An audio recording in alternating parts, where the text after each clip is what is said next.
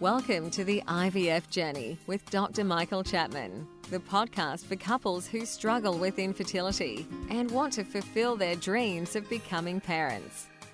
In this podcast, you'll learn actionable strategies to deal with infertility from Dr. Michael Chapman, or Prof as he's affectionately known.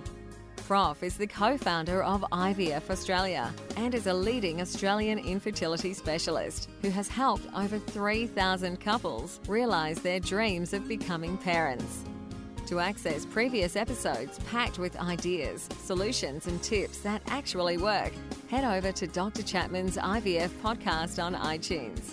You can also ask questions by contacting Dr. Chapman's rooms on 1800 111 483 or by emailing him michael.chapman at ivf.com.au.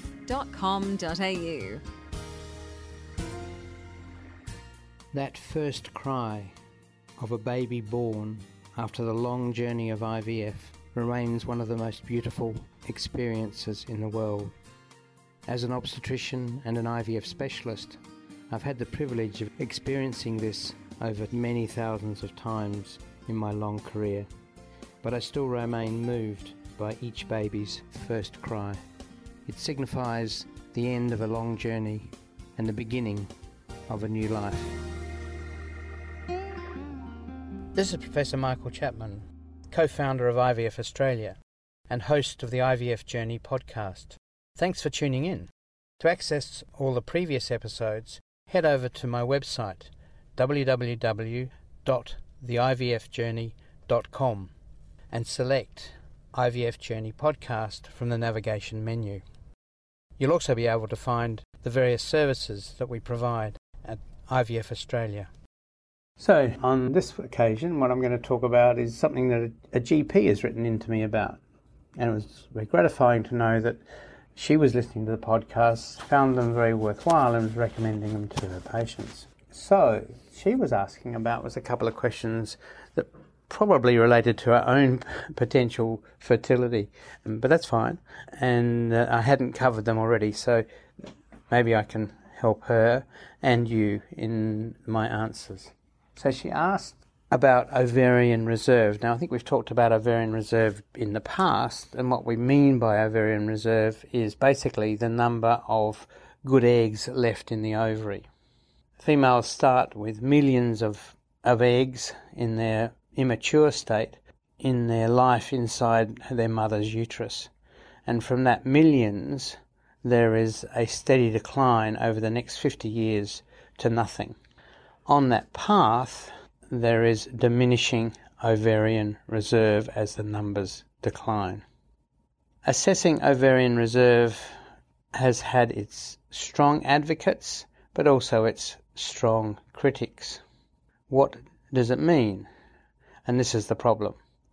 There is wide variation between women, but their fertility rate is not different.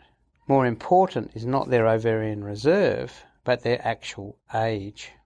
So a woman with lower numbers of eggs at 33 does not stand a lower chance of getting pregnant in the next 12 months than a 33 year old with a higher ovarian reserve. So, why do we bother measuring ovarian reserve? Well, it does give us some hint as to when menopause might be coming there is evidence that if you have a low AMH at 30, then it's more likely you're going to have menopause by the age of 45 than a woman at 30 who's got a high AMH. If you've got a very low AMH, it may mean that menopause will come before the age of 40. In that situation, potentially getting on and getting pregnant is going to be very important rather than sitting and waiting. There are two ways of assessing ovarian reserve. The first is a high resolution 3D ultrasound undertaken by a skilled ultrasonographer. They look at the ovaries and they look for the little follicles, little black holes basically, inside the ovary. They're usually only two or three millimeters in size, but what they represent are the semi mature, not the immature, but the semi mature eggs that are coming through in a cohort that will, over the next 24, 28 days, will grow and probably die, apart from the one dominant follicle that produces the egg. And so doing an antral follicle count, it's called, doing an antral follicle count, AFC, in the first days of the menstrual cycle will give us some indication of ovarian reserve. And what we want to see is at least 10 of these little follicles in each ovary. With new technology, maybe it's as many as 20. But certainly, if you see less than 5, one is concerned there may be low ovarian reserve.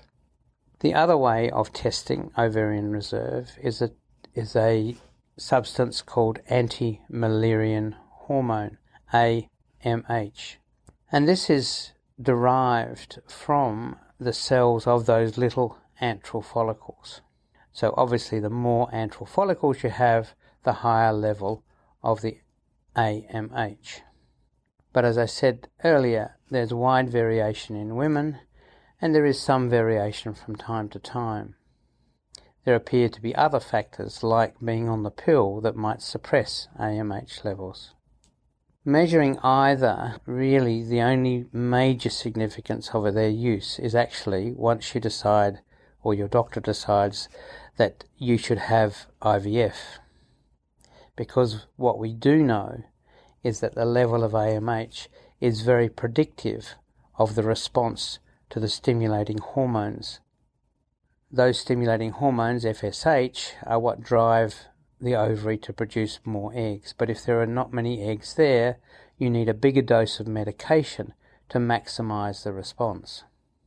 Also, if the AMH level or the AFC count is very high, we would be nervous about even giving a normal dose because we might get too many eggs and cause hyperstimulation syndrome.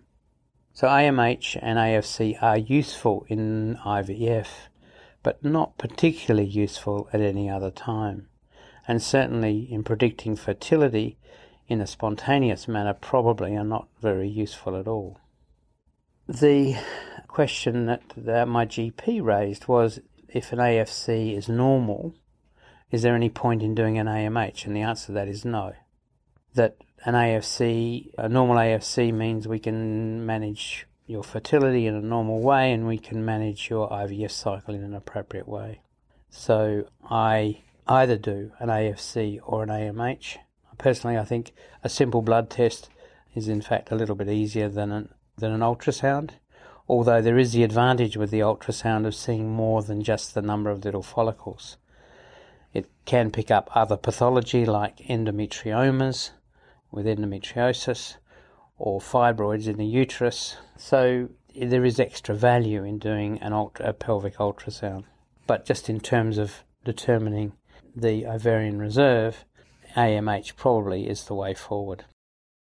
And don't forget that you can access all the previous episodes by going to our website www.theivfjourney.com com and select IVF Journey Podcast from the navigation menu. Thank you for listening to the IVF Journey with Dr. Michael Chapman, the podcast which helps couples negotiate their way through the IVF journey, all the way to parenthood. You can also ask questions by contacting Dr. Chapman's rooms on 1800 111 483 or by emailing him michael.chapman at ivf.com.au.